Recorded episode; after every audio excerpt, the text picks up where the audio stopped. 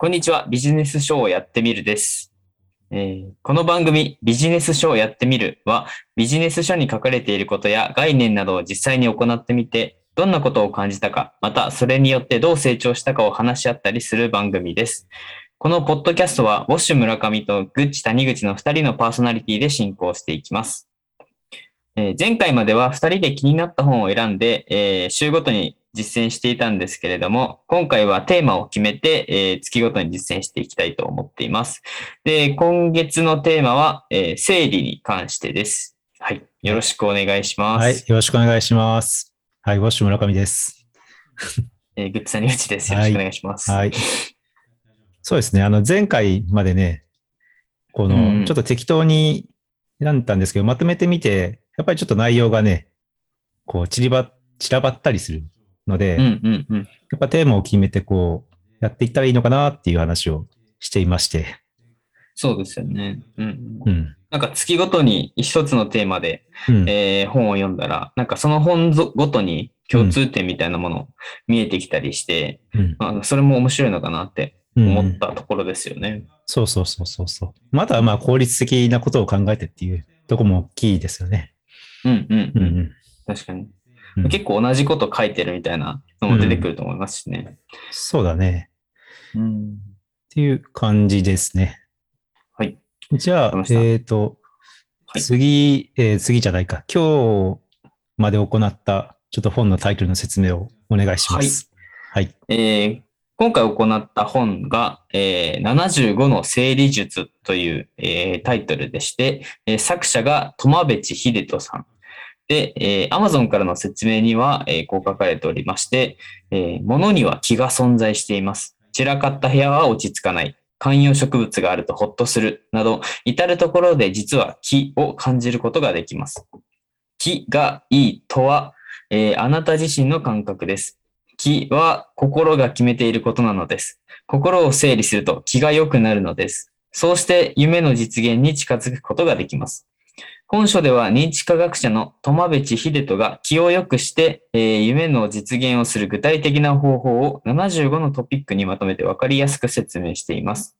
読むと意外と簡単に部屋の整理ができてしまうことに気づくでしょう。部屋を片付けて夢を実現。なるほど、と思うでしょう。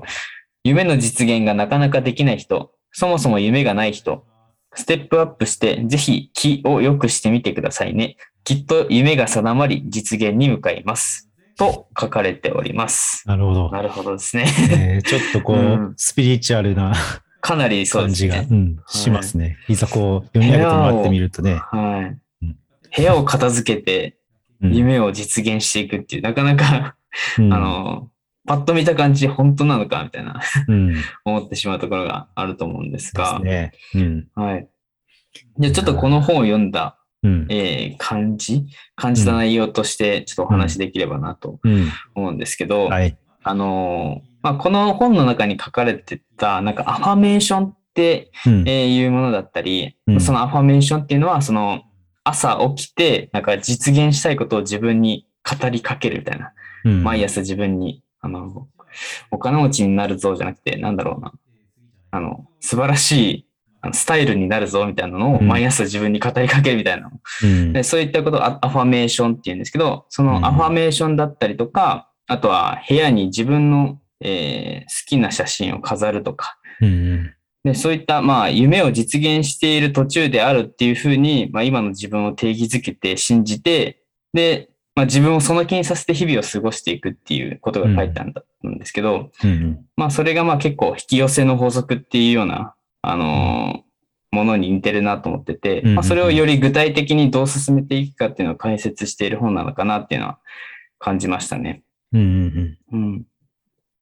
で、まあ内容自体結構スピリチュアルでうさんくさいなって思われがちだったんかなと思ったんですけど、まあその、うんい言うだけじゃなくて、まあ実際に部屋の片付けをするとか、整理をするとか、うん写真を飾るとかを、うんまあやってみて、まあ自分がいい気分になることっていうのは間違いないので、まあその、うんただスピリチュアルって終わる、終わるだけじゃなくて、まあなんか、まあ自分のテンションを上げるみたいな効果としてはあるのかなっていうのはうんうんうん思いましたね。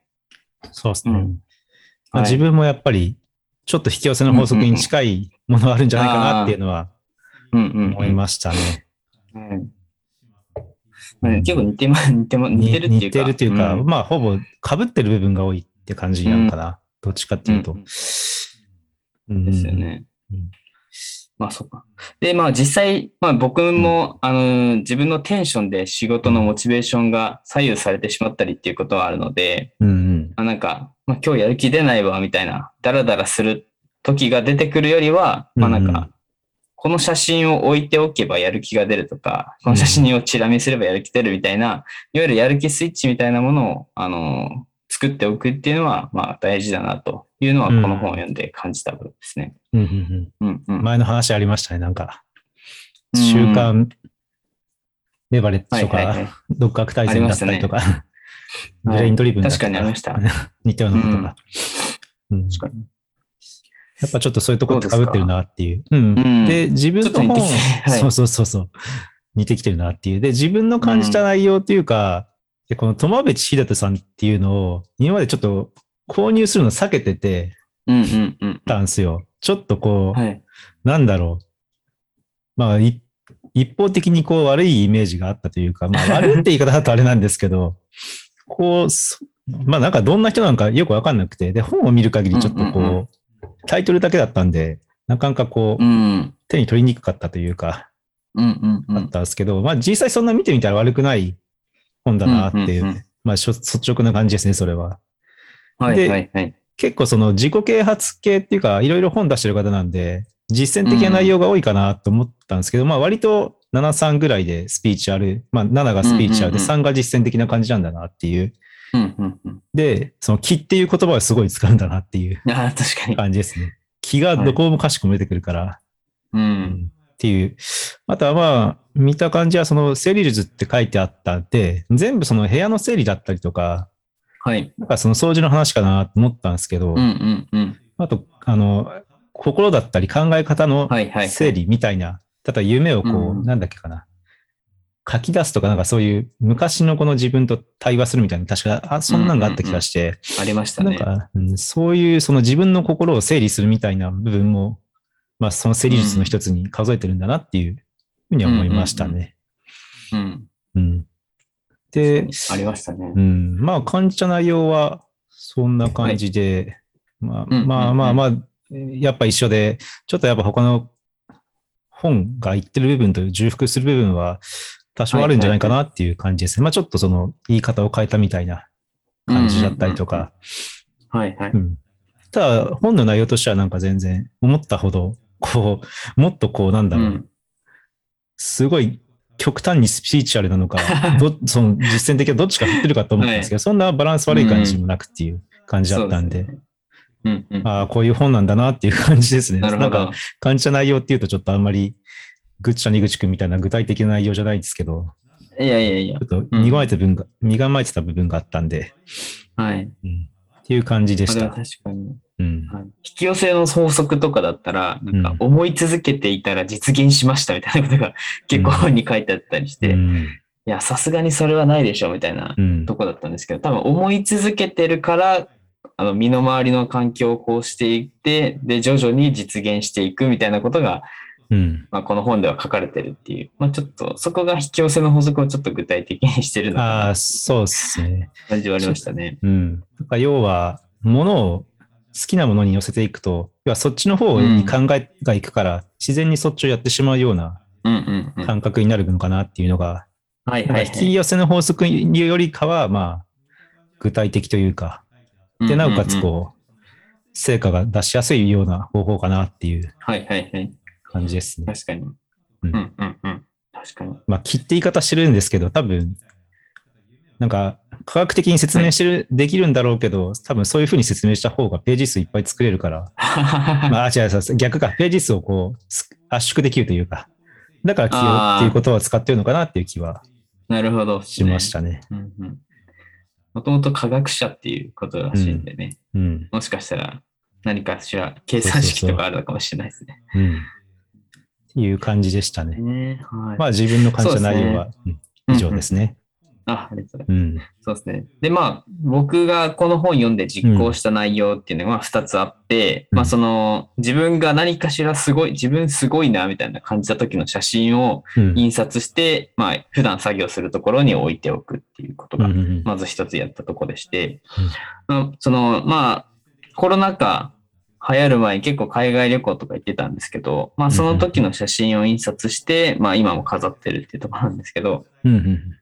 まあ、その時の写真を見るたびに、あ、もう一回これ行きたいなとか、まあ、海外ちょっと住んでみたいなみたいな、あの気持ちがふと思い浮かぶ、まあ、うん。目にするために思い浮かぶようになって、うん。まあ、まあ、それを見るたびに、あ、今この仕事っていうのはそれを叶えるために頑張ってる途中なんだなっていうのが、まあ、少なからず自分の中で思い起こすことができてるなっていうのがうんうんあって、まあ、その、具体的にこんな効果がありましたっていうのは言えないんですけど、まあ、なんとなく仕事中そういうことが起きてるなっていうのは感じてるところですね。うんうん。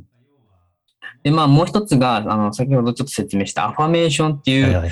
その毎日、あの、一つの文章を頭の中で唱えるっていうんですけど、うん。やつなんですけど、ちょっとこれはまだ効果が出てるのかなっていう、ちょっと怪しいところなんですけど、うん。まあ、その、具体的になんか実現に向かってるっていう効果は感じてないんですけど、まあ、これを頭の中で文章を唱えるっていう行動をした後は、あの、まあ、自然と仕事をやる頭に切り替えができているのかなっていう感じはありました。うんまあ、何かしらスイッチが入るみたいな感じですかね。うんうんなんでまあ、朝仕事を始める前とかにやると、まあ、こう、だらだらせずに、あの、きちっと切り替えて仕事を始められるかなっていう、えー効果は、まあ、アファメーションをやることで出てるかなうんというところですかね。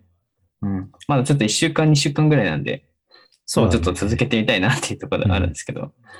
はい。こういうのなかなか結果が出るっていうのが、ものによってははそんなに出ないって、すぐに出ないっていうものもうんうんうんまあ、あったりするから、はい。引き続き継続してっていう。そうですよね。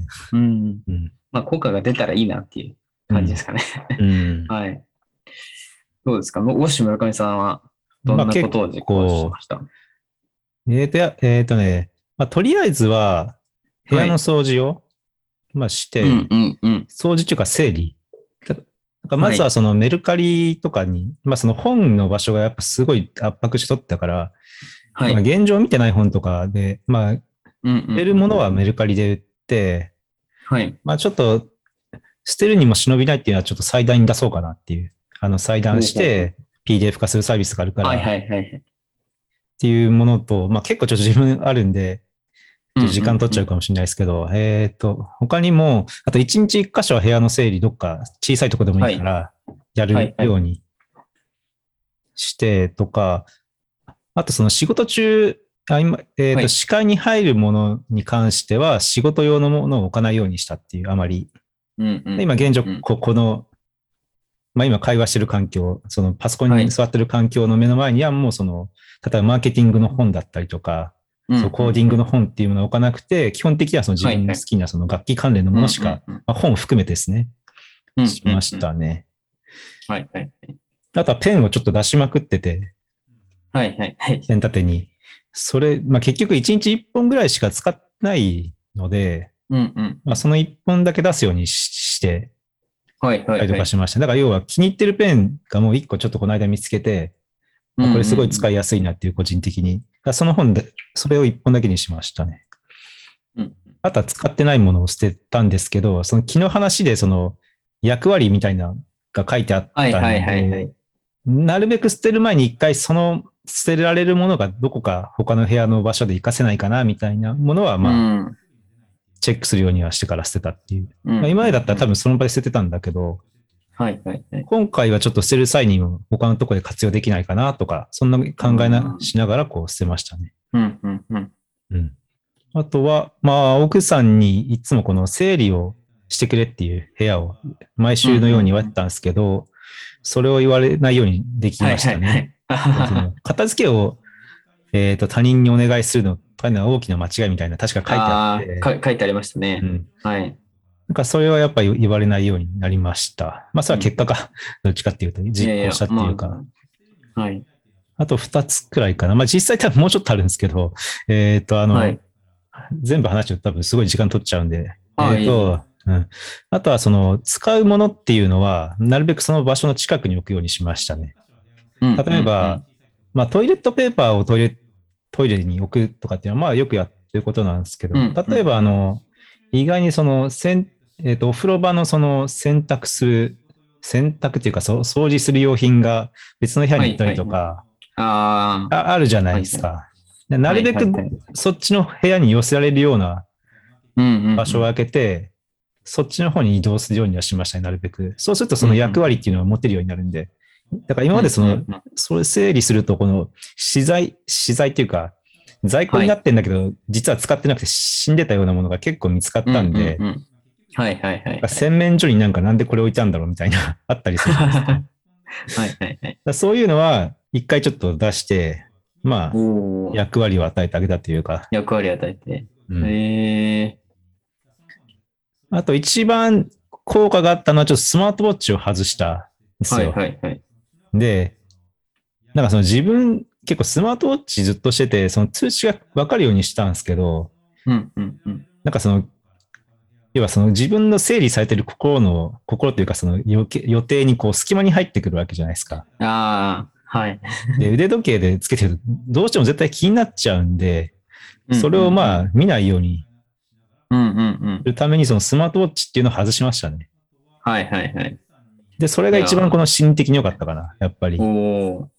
やっぱちょっとこう、ポッドキャストでたまにこう、ぐっち谷口くんと会話が続かなくなる時がたまにあったんですけど、あれって多分スマートウォッチしてる最中に通知が来て、あ気になっちゃってて、なるほど。なんだこれって。そうそうそう見ちゃみたいな。そうそうそう。うんうんだからなんかそういうのやっぱり相手にも失礼だし、ちょっと自分のこの心の整理の面で考えるとあんまりいい状況じゃないから、状態じゃないから、うんまはいはいはいあ。外しましたね。まあ状況に落ち着ければいいのかなっていう。はいはい。そうですね。うん。まあ旅行中だったりとか、その外に行ってちょっと緊急に取んなきゃいけない時とかはもうしょうがないとは思うんですけど、まあ家の中でつける必要ないかなっていうわざわざ。うんうんうん。まあ相手も忙しそうだったら電話してくるしね。結局まあ確かに。はい。チャットじゃなくて。っていう心持ちでやりました。そんな感じかなそれが一番効果があったんですね。うん。スマートウォッチ、便利だと思ってたけど、心を支配されてるなと思って。なるほど。確かにな。バランスが結構大事になってくるんですね。うん。っうん。ていう感じでした。あ実行した内容は。うんうんうん。そうですね。うんまあまあ、この本、あ、うんよ読んで、まあ良かったこととしては、まあ、結構その前よりワクワクしながら仕事に取り組めるようになったかなっていうのはああ、確かにはい自分も、ありますね。思いますねうんうん。写真とかうん見たりとか、まあこのために仕事やってんだっていうのが結構明確になってる感じがあります。うんうん。うん。そうそうそう。自分もやっぱり楽器みたいなものを、まあ楽器とか楽器に関連のものを近くに置くと、こう、やっぱこう、今テレワークだから、暇な時に手を取ったりとかして弾けたりするから、まあそれでこう、あ息抜きもなるし、まあ実際自分、何のために仕事してるんだろうっていうのはちょっとこう、ーはいはいはい。別にミュージシャンになるわけじゃないけど、うん。楽器をやっぱ弾いて楽しい時間を過ごすのはやっぱりメインのことだし、自分の人生の中では。うんうんうんと思いながらこう、確認しながらって感じですね。はい。じゃあ一個疑問なんですけど、うん。その楽器弾きすぎたりみたいなことはないんですか？いや、楽器弾きすぎたりとか、まああるでしょ。それは。仕事に戻らなきゃみたいな。うん。まあそしたらもう夜にやったらいいかな、みたいな。あいや、あの前のあの、なんだっけ、仕事術の、あ、はい。えっ、と、誰だっけかな、あの、ウィン、えーマイクロソフトのそうそう、ねなぜあなたの仕事は終わらないのかっていう方のやつで、あの、まあ、午前中にもうバッとこう、集中してやるってがあったから、あんまり午前中にそんなことはしないかな。だから、なるほど、なるほど。そうそうそう。午後のその、一息ついた時とか、はいはい。ああ。まあでもそれもスケジュール、スケジュールじゃないですけど、午後にやろうって思ってたら、午前中にうん、ぎ、あの、楽器見ながら頑張ろうって仕事取り組めるみたいなうん、あるね。感じなんですかね。うーん。いや、いいですね。うん。いうのが、まあ、実行した内容でした。うん。うん。うんなんかこの本を読んで良かったこととかってありました？そうね。やっぱりね、良かったことに関しては、はい。えっ、と、まずはその物理的なやっぱ即効性がある物理的な整理が。すごい。うん。ぐち谷口くんもどっかかしら多分部屋の整理はしてると思うんだけど、はい。やっぱり実際そのな何かを整理するだけでちょっと心がこう整理されてるような感覚っていうのはあるかな。はい。例えば何かその、しなきゃいけない書類とかって置いてたりすると思うんだけど、まあ、なるべくそういうのはいつも裁くようにはしてるけど、どこかこうう、ん。整理されてなかったら、俺ちょっとやってるの忘れてんじゃないかなっていう心があったりしたから、はいはいはい。まあ、そういうのがちょっとこう減ったような。ああ。例えばその、子供関連のものでこう入金しなきゃいけないものっていうのがあったりするけど、そういうのは結構、えっと、後に回す癖はついてたんだけど、はいな。るべくもらった瞬間にもう、まあ今ネット銀行で入金できるから、はいはいはい。入金するようにはしたかな、とうんか。まあ、あとはそうだね、いらないものを判断っていうのはまあ、ちょっとしやすくなったかな。うんうんうん。そのものに役割があるっていうので、ちょっと捨てに、逆に捨てにくくなる部分はあったんだけど、はい。えっ、と、まあ役割がないならまあ捨てていいんだな、みたいな、逆に言えば。はいはいはいはい。まあ、そんな感覚でまあ物を捨ててられるというか、まあ後ろ髪控えるような感じだったけど、まあメルカリに出す、出したらまあ、なんだろう。まだ、また誰か使ってくれるかなってのもあるし、まあ価格を調べて、まあこの値段で買い戻せるんだったら、まあまた捨てても買い直そうかな、みたいな、もしなかったら、みたいな感じですね。はいはいはい。良かったこと、あとは、はい。Kindle がすごい目次が整理して見やすかった。うんうんうんうん。これちょ75個全部にこの、ちゃんといけるように目次引いてあったんで、Kindle 上で。まあ、あれはなんか非常にこう、読みやすいというかうん、Kindle の方がうん、紙の本より。なるほどですね。まあ、良かったことですかか 感想なんだけどね、これは。うんまあ、あとは、夢を実現したのか、時の感情をイメージするっていうのがあったんだけど、まあ、気づいたことが、うんうんうんまあ、現状でちょっと叶ってるなっていう。なるほどですねあ。そうそう。だから自分は昔、なんかその、心臓の病気の手術したことがあって、うんうんうん。で、まあそれが結構その、成功するかしないか系のやつだったわけ。うーん。何パーセントかは。で、はい。まあな7割、8割くらいだったかな。成功率がまあ忘れたんだけど。でも、だから現状その昔の自分っていうのが、はい。単純にその生活できることっていう夢で、まあ今でもそんな、その辺はあまり変わってなくて、うん。だから現状多分夢が叶ってるからそこまでこう、なんだろう。焦ってないというか、うんとかこれで例えば夢を実現した時のことをイメージしろっていうけど、まあ現状がなんか一番満足してるなっていう。ああ、それに気づくのもいいですね。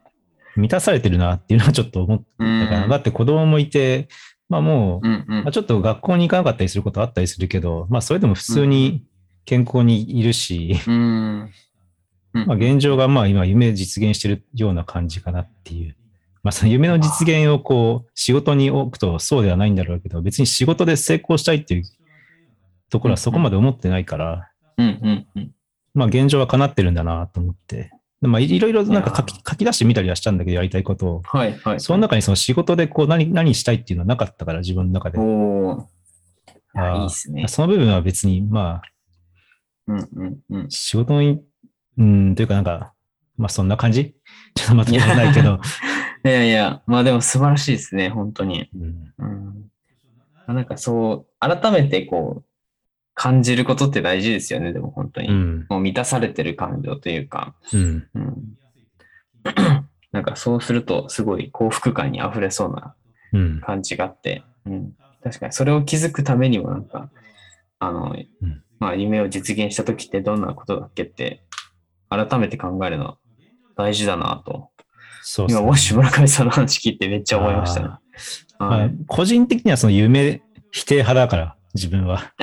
どういうことですか？例えばそのデザイナーになりたいって人がいて、はい。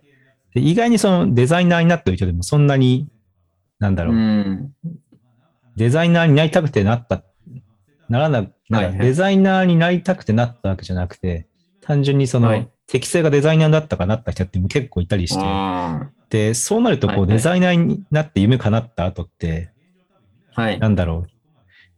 その目標地点というか、なんか、なんかその、なんだろう、夢っていうもののこのうん。考え方が、うんうんうん。そのよよくあるビジネス書で書いてあるような夢の持ちようっていうのはあんま好きじゃなくて、うん。なんか世界を変える系の夢、はいちょちょっとでも、のはあんまり自分の中ではそこまで魅力的ではなくて、うんうんうん。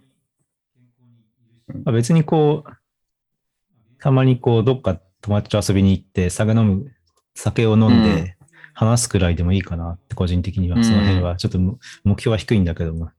いやまあでも、忙しくなってそれができないぐらいだったら、俺はいいかな。夢叶わなくて、みたいなうんうんうん感じかな。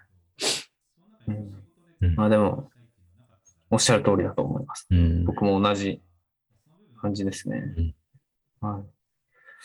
すみません。ちょっと長くなっちゃった。あ、そう、長くなってしまったね。ごめんなさい。ぐっちゃにぐちくんのその良かったところは、はい。あ、そうですね。まあ、前より、あの、んワクワクしながら仕事に取り組めるっていううん。部分と、まあ、そのおかげか、まあ、仕事のへの切り替えがしやすくなったっていううん。ところですかね。うんただまあ、その、さっき、大村上さんがおっしゃってたように、うんまあなんか、仕事をすることが夢を実現していることみたいになっちゃう、なりすぎちゃうと良くないなと、うん今思ったんで、う んまあその、改めて、なんですかね、仕事で実現したいこと以外に、まあ自分がどういう環境にいるべきなのかっていうのは、もう一回この本とかを、あの、ちょっとピックアップして読んだりして、あの、うん心を整理してみようかなとうん。感じました。そうね。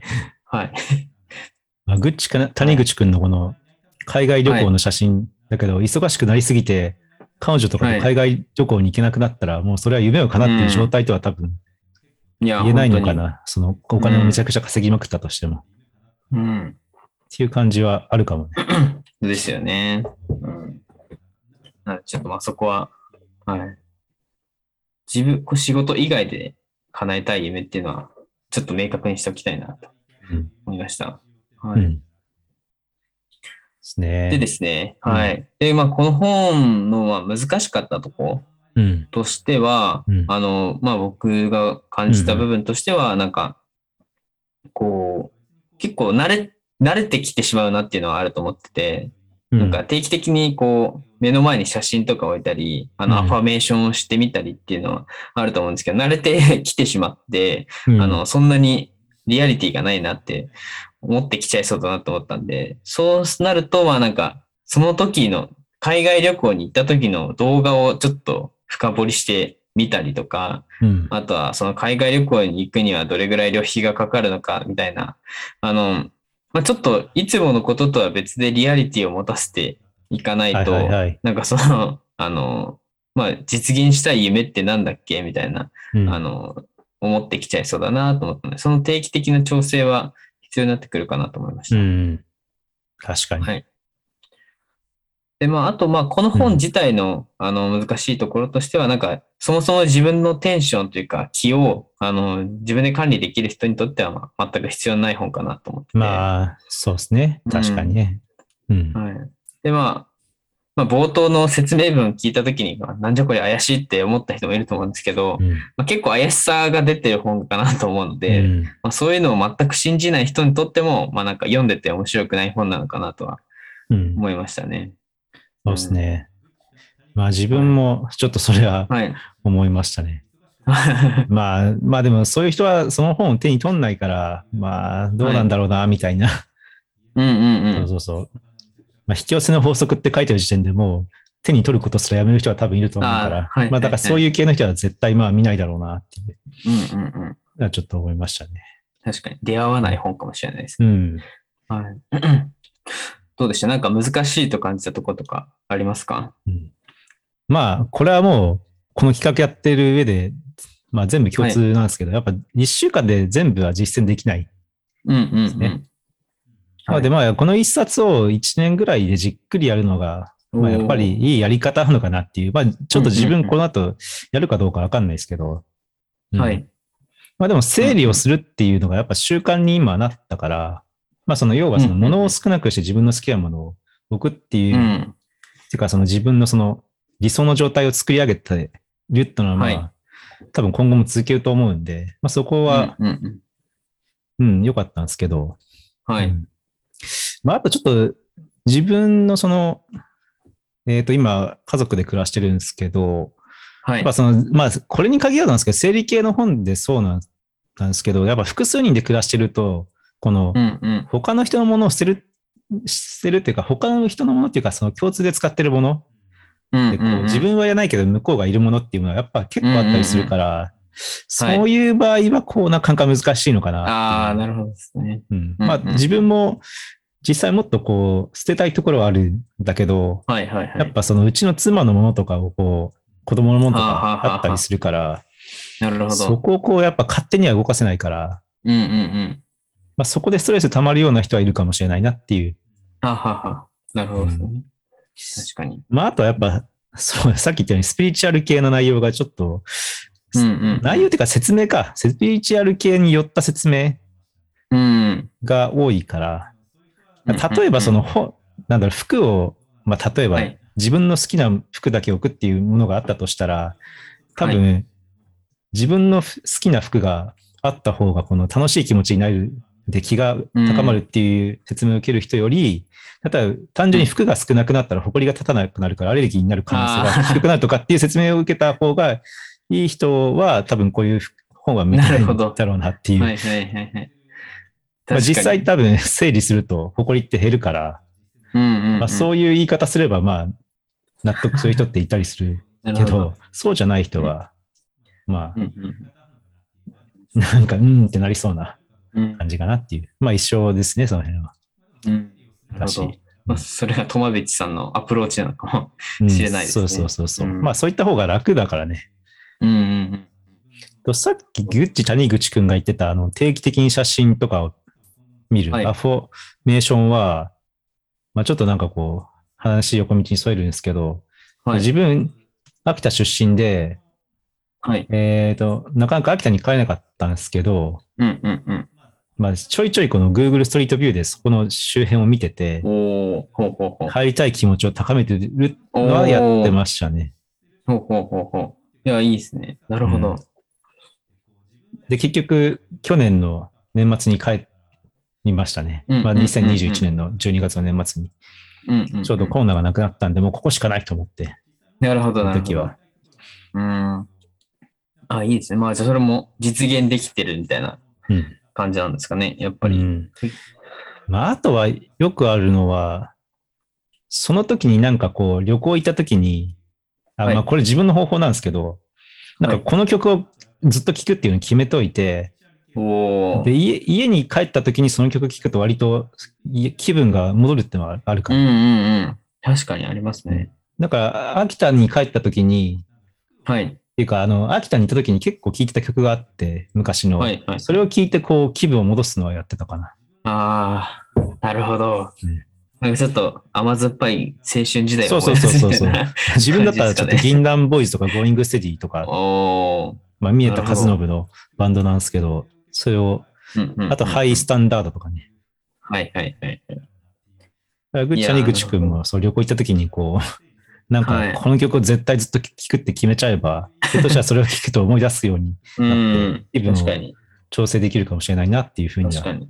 うん土地とアーティストが結びつきますね。そうそうそうそう。うん。思いましたなるほどな。はい、すいません、ちょっとやって。みますね。ああありがとうございます。はい。そうですね。まあ、総評として、まあ、うん。こういう、今までと違った、こういうスピリチュアルによった説明の本もうん。面白いなと思ったので、まあ、うん良かったかなと思いました。うん。はい。で、まあなんか、えー、そうですね。なんか、ま、マンネリしてる状況を打破したい人には、まあ結構おすすめできる本なのかなと、なんか思いそうでました。すね。うん。なんていうんですかね。もうなんか、もう理屈に限らず、とにかく何かしらにすがってみようみたいなうん。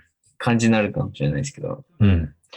まあなんかとにかく行動に移して何かしら、あのー変わるっていうのはあるので、まあうんそういう解決策うんというか、まあ状況を打破したい人にはお勧めできる方かなと思いました。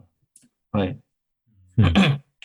どうですか？大島上さん。まあ自分もまあ良かったですね。まあ実際にその物理的に部屋の整理できたし、まあその好きなものをこう、固めるみたいな、まあ夢が実現できた状態に持っていくっていう、なんかそういう発想はなかったから、はい。ああそういうやり方もあるんだなと思って、大体整理術っていうと、最近はミニマムリストみたいな、なるべくものを削ぐみたいな考え方が多いから、うんまあそういうとうんうん部分じゃないのは良かったかなっていう。なるほど。まああと、うん、まあやっぱその物理的に整理すると心の整理もできる、ある程度は。うん。のは、うん。ただやっぱそのスピリチュアルな内容を向いてない人には、なんか第五の本で、まあ、似たような本があって、ああ、はい。人生を思い通りに操る片付けの心理法則っていう本があって、まあそれはもうこの切って語ってる部分が、ほとんどもう科学的な、なんかデータで話してたり、そうそうそう、話してるから、まあそ、そう、にそっちの方とまあ似た内容ではあるから、うんうんうんあ部屋の整理に関しての部分は、まあ、そっちの方を選んでしまってもいいんかなっていうああ、なるほど、ふうには思いす。ましたね。はい。確かに。大悟さんの本だったら、うん。あれですよね。論文が、そうそうそう。この大学の この論文があって説明があるんでね。そうそうそう。うん なるほど。うん。まあ確かに、まあ、ちょっと怪しさはあったんですけど、結果うん読んでみてよかったっていうのが、まあ二人の感じた内容かなと。そうですね。はい。まあ実際ね、実行してたら、あんま悪いっていう本には当たんないからっていう、まあ悪かったと思ったうんうんら、そこをやらないだけだから。ん そうですねまあ極論言うと、はまあい。良かったですね。はい。うん。まあ、まあ、ちょっとまあ今後もちょっとずつ続けていけるものがあれば、うん。続けていきたいなとそうですね。思いました。うん。はい自分も多分、自分のその周りの整理をすることだけは、まあこれからも続けていくんだろうなっていうふううんうんうな感じでしたね。うんうんうん。いや、いいですね。うんはい。わかりました。はい。はい。ちょっとそういうわけで、えー今回締めになるんですけれども、はい。はい。今回ご紹介した、えー本は、75の整理術という、えー本でした、えーもし興味があれば読んでみてください。ではまた次回よろしくお願いします。ありがとうございました。よろしくお願いします。ありがとうございました。